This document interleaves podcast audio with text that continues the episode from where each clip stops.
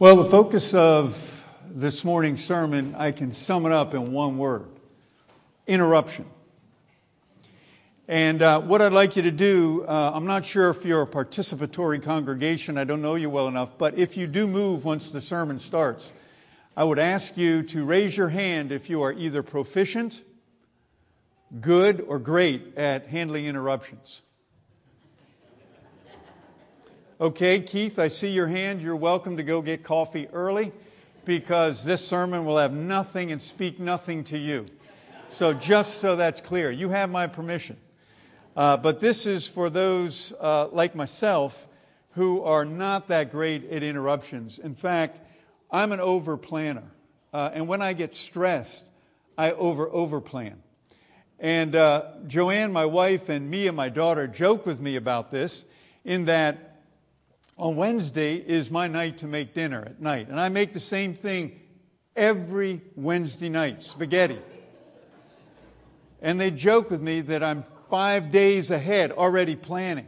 And I was sitting here, actually, you know, we're going away. This is an aside, but we're going away to the Outer Banks tomorrow. And uh, I actually was in Giant Grocery Store yesterday morning buying, and I actually bought the spaghetti sauce for two Wednesdays from here. And we get Alessio's, by the way, made locally and low salt, but still has flavor. That's point number one of the sermon. We're very biblical, right out of the text. But the, despite the fact that all of us, except for Keith, are probably beginners at interruptions, particularly in a productivity-worshiping culture, it makes it even harder to handle interruptions. And so I think this idea of interruption not only is a good word just to name it for us in our produ- productivity-worshiping culture, but it's also a very good word for this interim, interim time in congregational life. And that is that you have finished over a year with an intentional interim, and now you're in another interim time before your permanent pastor comes to serve. So it's an interim, interim time. So I've been thinking about that in this congregation, and I thought of interruptions, and particularly I've been thinking about this idea of interruptions over the last six months. Because when I've been reading the Scripture, particularly the Gospels, I've been noticing all these interruption stories in the ministry of Jesus. Now, if you're a biblical scholar, there's all kinds of designations of gospel stories when you spend so much, maybe too much time parsing it all out. There's pronouncement stories, there's miracle stories, there's parables, there's a bunch of other ones. But I'd like to add another one, and that is interruption stories. A whole new category. Because there are just so many. They're all over the place when you read the gospel. In fact, there are so many, it seems to me like the kingdom of God is moved forward more through interruptions than through planning. Oops. I'm sorry, but I'm trying to follow the Scripture here. That the kingdom of God through the gospel seem to move forward more through the interruptions than through Jesus' strategic plan. And so with each one of these interruption stories, I've been asking two questions. Very basic questions. One, what is the interruption? And two, what is on the other side of the interruption? That's the learning tool, the way that I've used to open up these stories. Stories that perhaps you've heard and read many times. Oh, I know what he's going to talk about. Maybe that's your skill. Picking the Scripture, knowing where I'm going beforehand. I'm not a good one to do that on.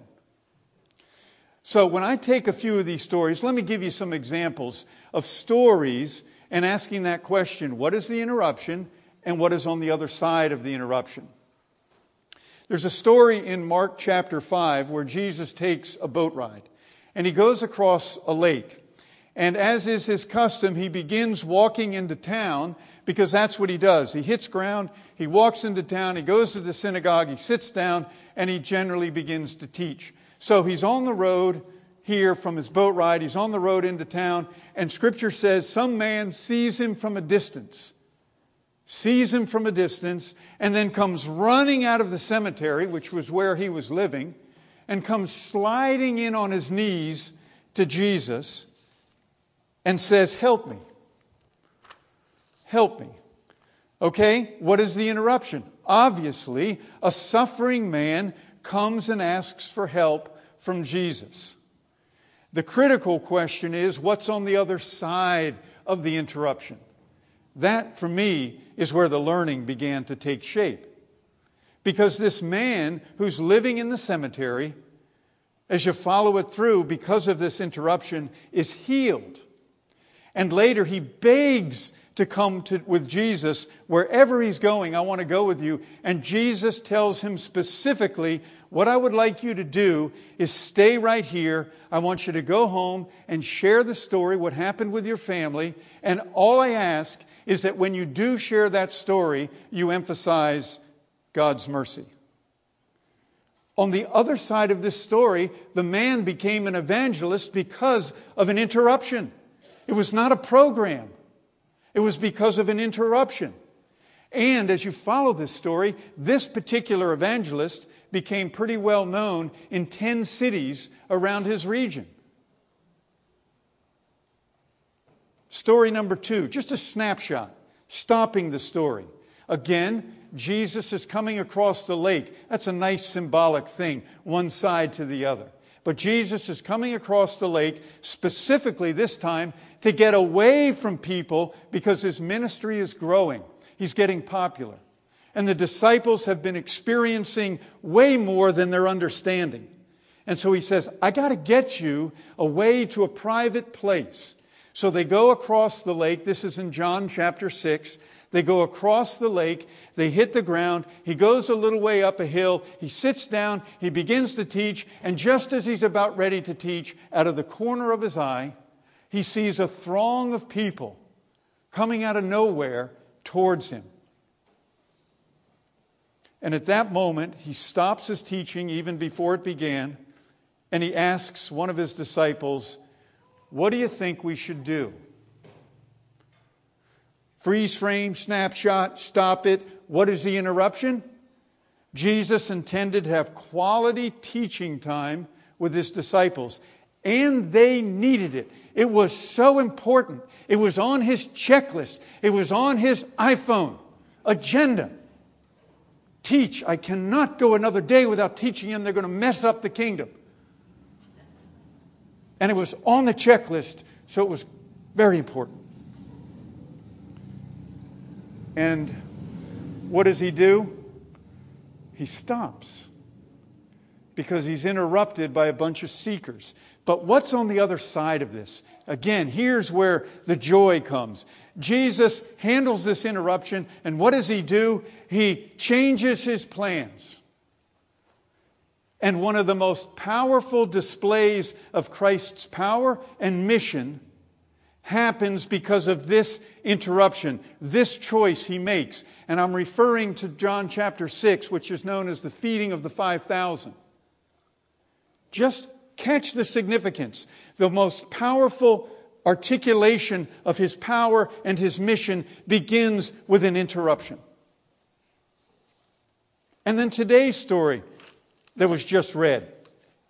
Jesus is preaching in the morning, and as is the custom, somebody invited Him home to their house for dinner.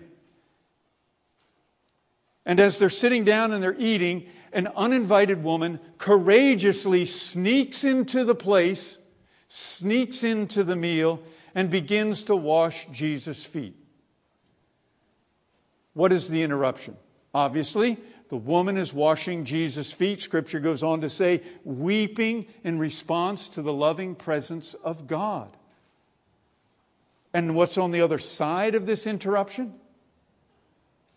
This woman who inter- interrupts a nice meal breaks all social protocol to do it. Receives salvation. And it becomes the teachable moment for Jesus to lay out a whole new way of righteousness, a whole new way, one that's based on some very offensive thoughts about mercy and about love and about forgiveness. And so I began to think in these stories, and these are just a few of them. On the other side of an interruption was an evangelist. On the other side of an interruption was salvation. On the other side of this interruption, there was a whole new way of being.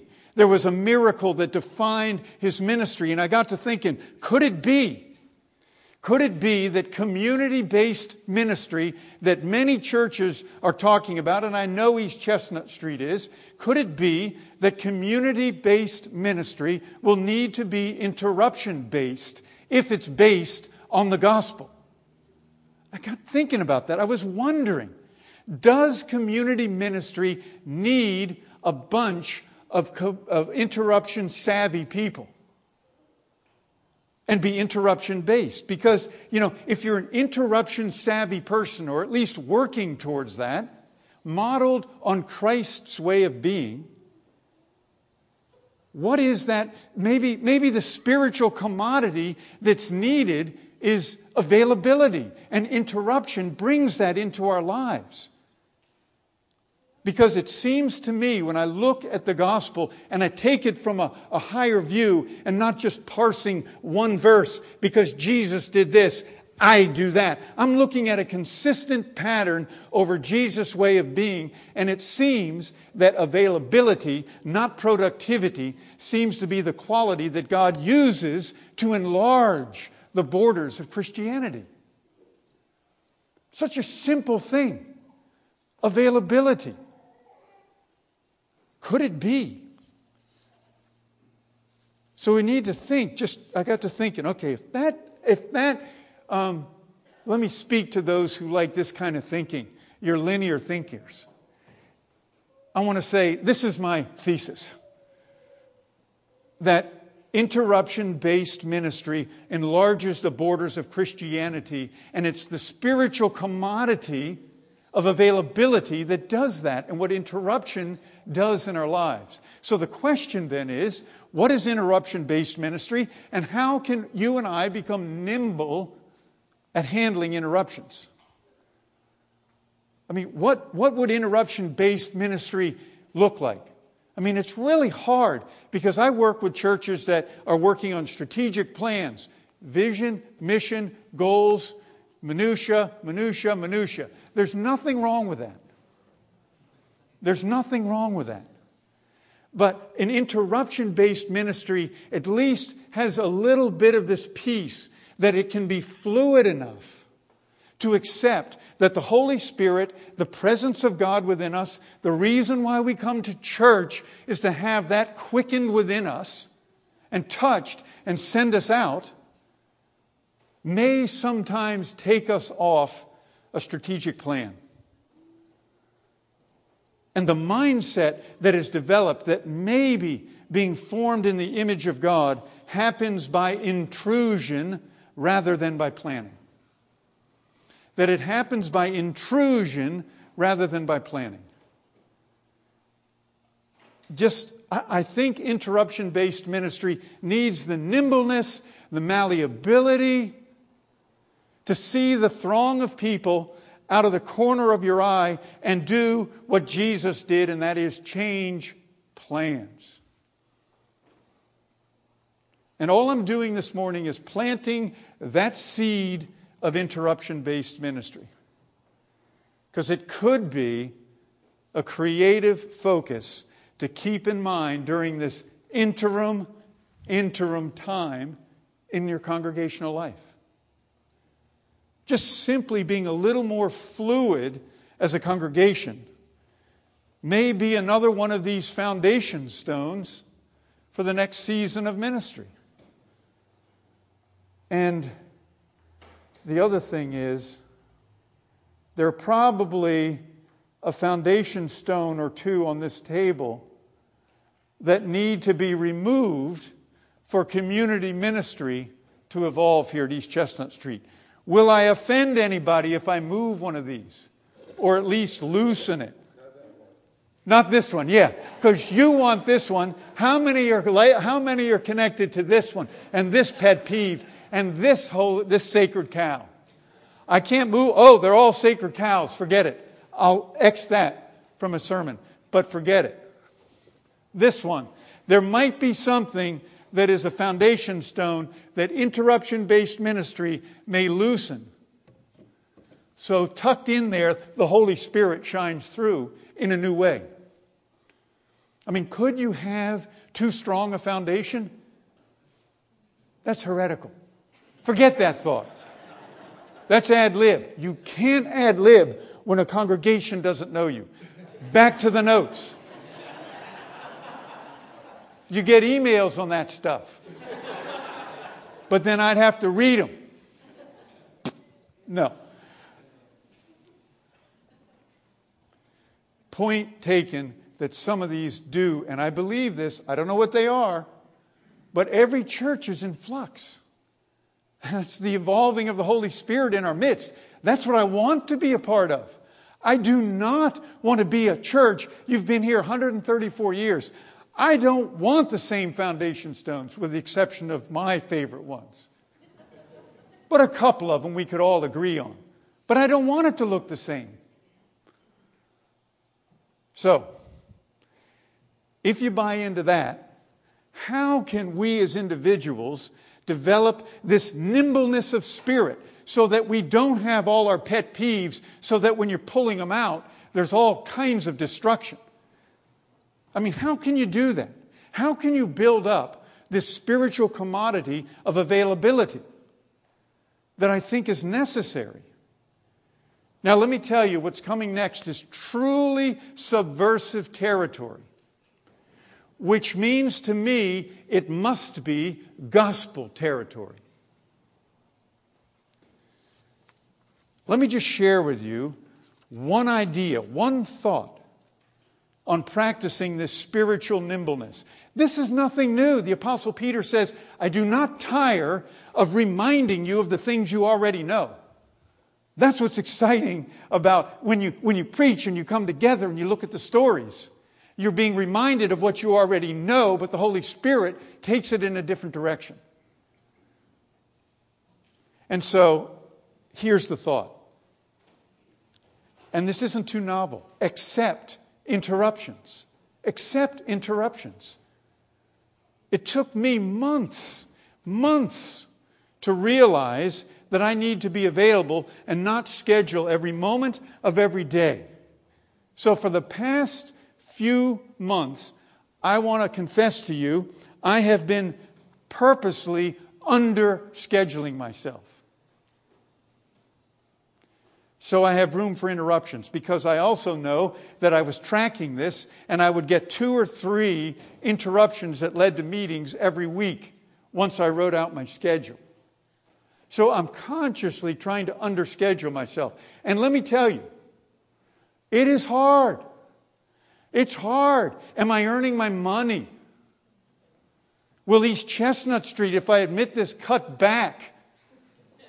Well, if he's not working that hard, why should we pay him that much money? Am I being productive enough? I mean, I go through all that, but it's a mindset change I think is worth it.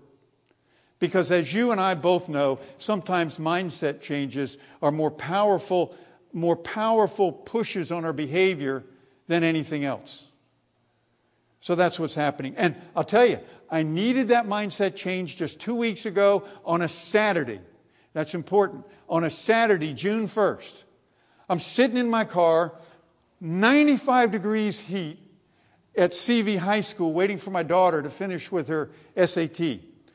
And I'm reading a book on my phone, and the phone rings. And it's the pastor of Crossroads Community Fellowship, which is a church I oversee in Lititz. And the pastor tells me, he says, my dad was riding in the Farm Preservation Bike Race today, and he had a heart attack. Will you preach for me tomorrow? You probably have one in the can, ready to go. Oh, yes, I think in sermons. No planning whatsoever to an over-planner who has Alessio spaghetti sauce two weeks in advance before a vacation. Yeah, that's no problem. I get hyper about stuff. And as an over-planner, I should have gone hyper. I should have stumbled around and said, why don't you have a prayer time? But I didn't. I guess I was ready. I guess it took me these many months to get to that place in a ninety-five degree heat sitting under a tree. To say, this is what I'm here for. Reminds me of a James Taylor song. I'm here to be available. And if I can't be available, I don't, I mean, availability feels good, put it that way. So I preached the next day and it went fine. It went fine. And all I'm saying is when you look at the pattern of interruption in your life, you know the times when you go, uh, uh, you know, whatever that is, you know, you look at the pattern of how they're building up. It might be the Holy Spirit talking to you, getting your attention, speaking what you already know. It's a matter of noticing. It's not a matter of cognitively thinking in Greek and thinking in Hebrew. And if you only knew how many stones were on the road to Jericho, the Holy Spirit would spring forth. Uh, you know, information is important. Formation is twice as important. And noticing is a formational skill. I mean, where are you getting consistently frustrated when it comes to interruptions? Again, it might be the Holy Spirit. And so I, I want to get real practical here, and that is to develop this commodity I'm talking about, this thing of availability to work on it. I simply offer one suggestion. As you prepare for Todd's ministry, that is going to be the new pastor who's coming August thirteenth, accept three interruptions in your life before August thirteenth. I'm talking about conscious ones. We have a gabillion of them. Again, I'm an N F, so I have to slow down here. You have many opportunities to practice this. Just pick three. Pick three in your life between now and August thirteenth. Accept one interruption a month and see if in that moment you learn something more about Jesus and simply noticing what's on the other side. Take three, one in June, one in July, and one in August. And focus on it and reflect on it. What's on the other side of that? It may be Jesus speaking to you about whatever's important to you. I mean, Luke seven, one of the interruption stories, Jesus shapes it into a teachable moment. It could be, it could have been like, you know, get off of me. Cut it out. If I get this leader of the church, I got the linchpin. I got salvation for this community. That's what he could have done. And that would have made sense. But that's not what happened. What he did was he gently used it as an occasion to confront a rules-based righteousness. And all of you know through behavioral science that a rules-based way of living leads to increased anxiety and depression way more than living any other way. So turning Christianity into rules-based is like a, a uh, crucible for anxiety and depression. Who wants to be a member of that? But he confronts this rules-based righteousness, and then he tells a story to introduce his style of righteousness. And he affirms then the power of vulnerability to unleash the power of love, to unleash the power of God's mercy, and to unleash the power of God's forgiveness. And he ends with a simple, helpful truth. The one who is forgiven little loves little.